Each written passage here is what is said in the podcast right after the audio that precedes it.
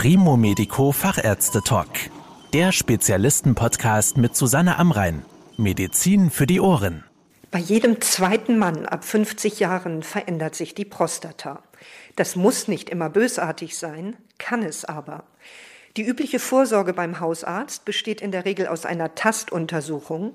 Es gibt aber auch die Möglichkeit, die Prostata bei einer strahlungsfreien MRT-Untersuchung zu überprüfen. Ob und wann das sinnvoll ist, darüber spreche ich jetzt mit Dr. Matthias Röttger. Er ist Radiologe, Leiter der Conradia Radiologie Hamburg und beschäftigt sich seit 2006 schwerpunktmäßig mit der Früherkennung von Prostatakarzinomen. Er hat sich im Deutschen Krebsforschungszentrum mit der MRT der Prostata habilitiert. Herr Dr. Röttke, die Reihenfolge bei der Prostatakrebsvorsorge ist normalerweise Tastuntersuchung, dann vielleicht die Bestimmung des PSA-Werts, des prostataspezifischen Antigens, einem Blutmarker. Eventuell folgt ein Ultraschall, bei Verdacht dann eine Gewebeprobe, also eine Biopsie und dann vielleicht irgendwann eine MRT. Würde es denn Sinn machen, die MRT ein paar Stellen nach vorne zu rücken, um vielleicht Gleichgewissheit zu haben? Ja, das macht absolut Sinn. Vorwiegend deswegen, weil wir ja beim erhöhten PSA-Wert nur messen, ob in der Prostata irgendeine Veränderung stattfindet. Ob diese Veränderung gutartig oder bösartig ist, können wir anhand des PSA-Wertes nicht bestimmen. Das Problem ist die Spezifität. Der Wert ist sensitiv, also er misst relativ gut, ob da was los ist, aber er ist nicht spezifisch. Das heißt, er misst nicht unbedingt, ob da Krebs vorhanden ist, ja oder nein. Deswegen ist beim erhöhten PSA-Wert die Standardvorgehensweise, dass man eventuell einen Ultraschall macht oder auch gleich eine Biopsie macht. Allerdings wissen wir, dass bei den Biopsien mehr als ein Drittel der Männer negativ sind. Das heißt, sie haben gar keinen Krebs, werden also unnötig biopsiert. Dann haben wir noch ein weiteres Problem, dass bei einem Teil der Männer, die Krebs haben, der Krebs einfach nicht detektiert wird, weil die Biopsie systematisch ist. Das heißt, es werden Sektoren abgearbeitet, aber es wird keine gezielte Probe entnommen aus der Prostata und dadurch kann auch der Krebs verpasst werden. Teilweise wird er unterschätzt, wenn er nur am Rand getroffen wird oder Satellitenhärte, die nicht so aggressiv sind wie der Haupttumor. Das alles ist ein Problem und deswegen macht es natürlich Sinn, dass man vorne MRT macht, die sehr gut auf sehr hohem Niveau die Frage beantworten kann, ist da überhaupt ein Areal, das biopsiert gehört? Falls nein, kann man, denke ich, je nach Studienlage einem Drittel der Männer diese unangenehme Biopsie ersparen.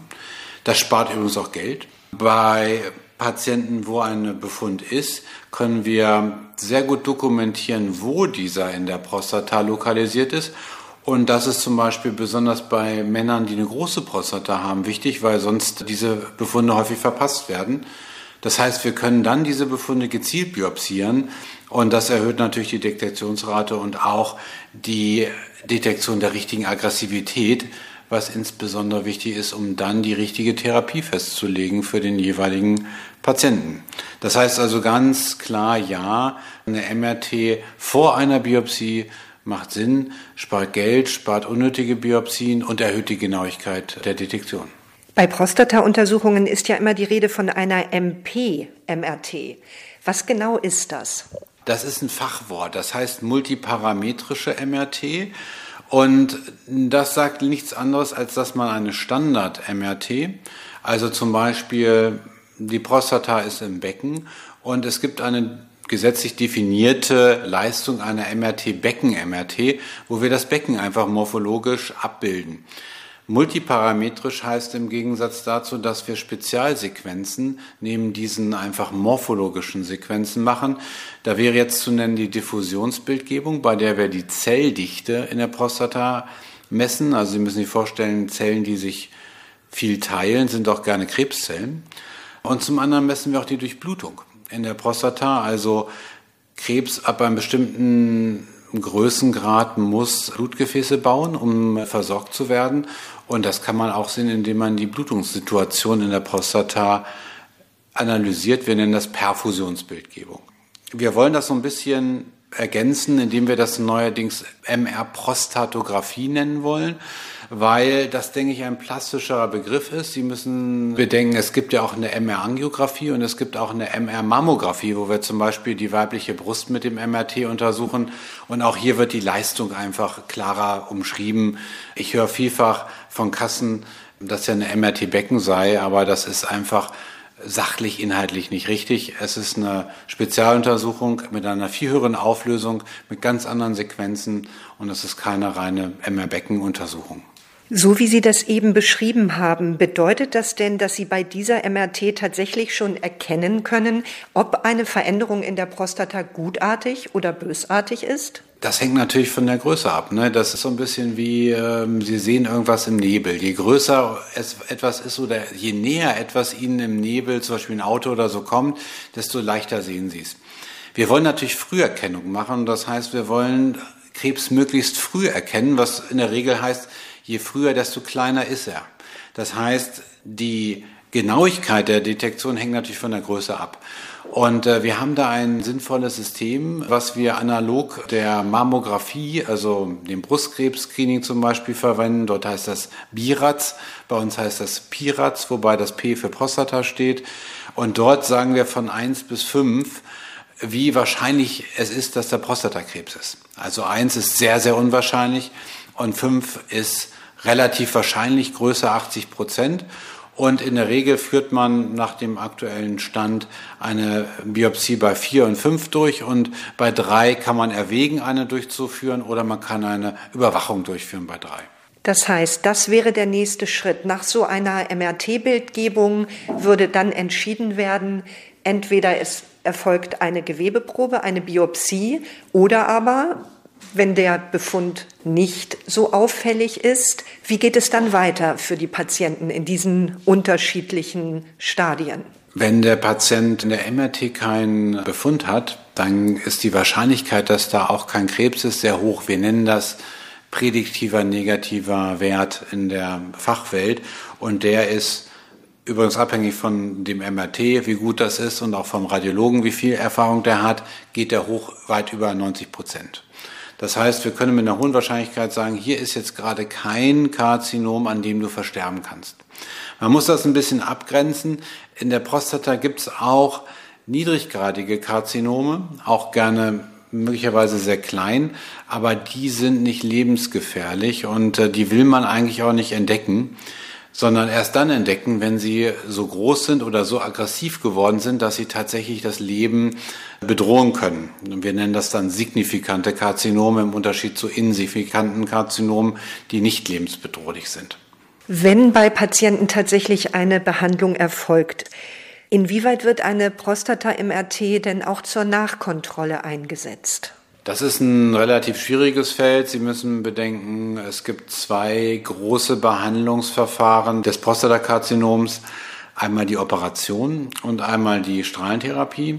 Bei der Operation wird ja die Prostata ganz entfernt. Das heißt, wenn dort der Verdacht auf ein Rezidiv besteht, ist das MRT eigentlich nicht mehr das Verfahren der Wahl. Wir haben mittlerweile eine Positronenemissionstomographie in Kombination mit einem CT in der Regel, PET-CT, mit einem spezifischen Tracer, PSMA, der genau auf Karzinomzellen andockt. Das hat eine viel höhere Genauigkeit als die MRT. Ich persönlich würde bei Verdacht auf ein Rezidiv eines Karzinoms, also neuen Krebs, der wieder da ist, die PSMA PET-CT empfehlen. Was sagen denn eigentlich die Leitlinien? An welcher Stelle darf überhaupt eine MRT zur Vorsorge durchgeführt werden? Die Leitlinien sagen, dass die MRT der Prostata, MR-Prostatographie oder MP-MRT der Prostata in der sogenannten Primärdiagnostik, das muss man ein bisschen von der gesetzlichen Vorsorge trennen, weil die genau definiert, was vorgeschrieben ist und was nicht. Und hier ist nur die digital-rektale Tastuntersuchung erstattungsfähig, wobei in der aktuellen Leitlinie Version 6 vom Mai diesen Jahres 2021 auch die Tastuntersuchung in ihrer Bedeutung herabgestuft wurde, weil man damit eigentlich nur Karzinome, die groß sind und die direkt an der Rektumvorderwand liegen, tasten kann. Alles andere können Sie mit dem Finger nicht detektieren. Das stammt aus einer Zeit, wo man nichts anderes hatte, also aus dem letzten Jahrhundert. In der aktuellen Leitlinie wird in der Primärdiagnostik die MRT als sollte Empfehlung gegeben. Sollte heißt, es ist kein Muss, aber das heißt, wenn die Voraussetzungen gegeben sind, also verfügbar sind, soll der Arzt versuchen, diese MRT vor einer möglichen Biopsie zu erheben.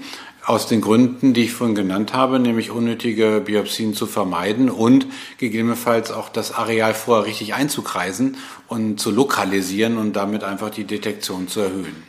Wenn das jetzt so neu in diesen Leitlinien festgeschrieben ist, bedeutet das denn auch, dass Sie jetzt in Zukunft von den Hausärzten und den Urologen mehr Patienten zugewiesen bekommen werden? Ich war als Gast eingeladen auf der diesjährigen Jahrestagung der Deutschen Gesellschaft für Urologie.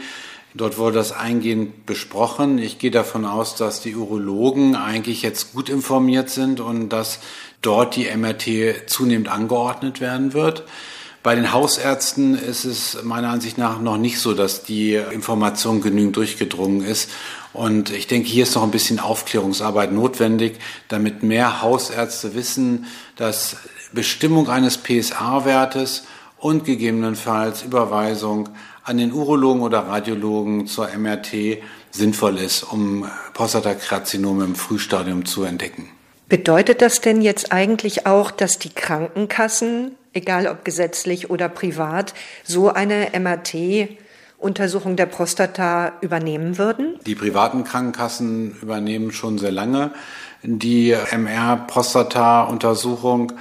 Bei den gesetzlichen Kassen ist es noch sehr schwierig. Es gibt einige Pilotprojekte. Mir persönlich ist nur ein Projekt mit der AOK in Sachsen bekannt, wo in einer klar festgelegten Kohorte gesetzlich Versicherte diese Untersuchung kostenfrei bekommen.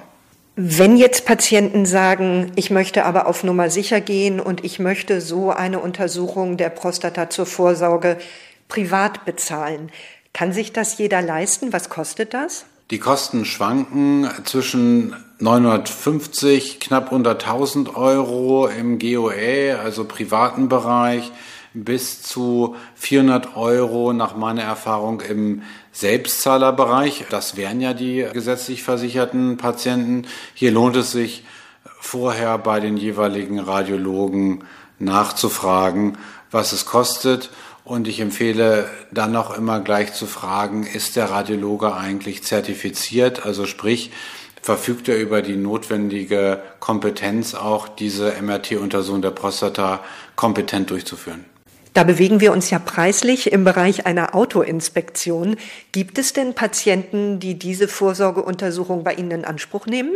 Ich habe im Jahr mehrere hundert Patienten, die das selber bezahlen, weil sie wissen, dass Krebsvorsorge einfach wichtig für sie ist. Viele haben in ihrem Verwandtenbereich Angehörige, die Krebs hatten auch Prostatakrebs und teilweise daran schwer krank waren oder verstorben waren und die wissen, dass in dem Sinne Gesundheit auch unbezahlbar ist und einfach diese Summe aufbringen. Mich persönlich ärgert es natürlich, weil es geht hier um Männer, die ihr Leben lang eingezahlt haben in die gesetzlichen Kassen und ich finde es sehr unschön, dass diese Krebsvorsorge nicht bezahlt wird. Übrigens, die Kassen weigern sich in der Regel auch, selbst wenn da ein Karzinom entdeckt wird, es nachträglich zu bezahlen. Das finde ich sehr ärgerlich und ich hoffe, dass in den nächsten Jahren dort der gemeinsame Bundesausschuss GBA mal ein Machtwort spricht und das zur Kassenleistung auch macht. Vielen Dank für Ihre Erklärungen, Herr Dr. Röttke. Das war der Primo Medico Fachärzte Talk mit Susanne Amrein. Danke, dass Sie zugehört haben. Mehr Informationen rund um das Thema Gesundheit und medizinische Spezialisten finden Sie auf primomedico.com. Bis zum nächsten Mal, wenn es wieder heißt Medizin für die Ohren.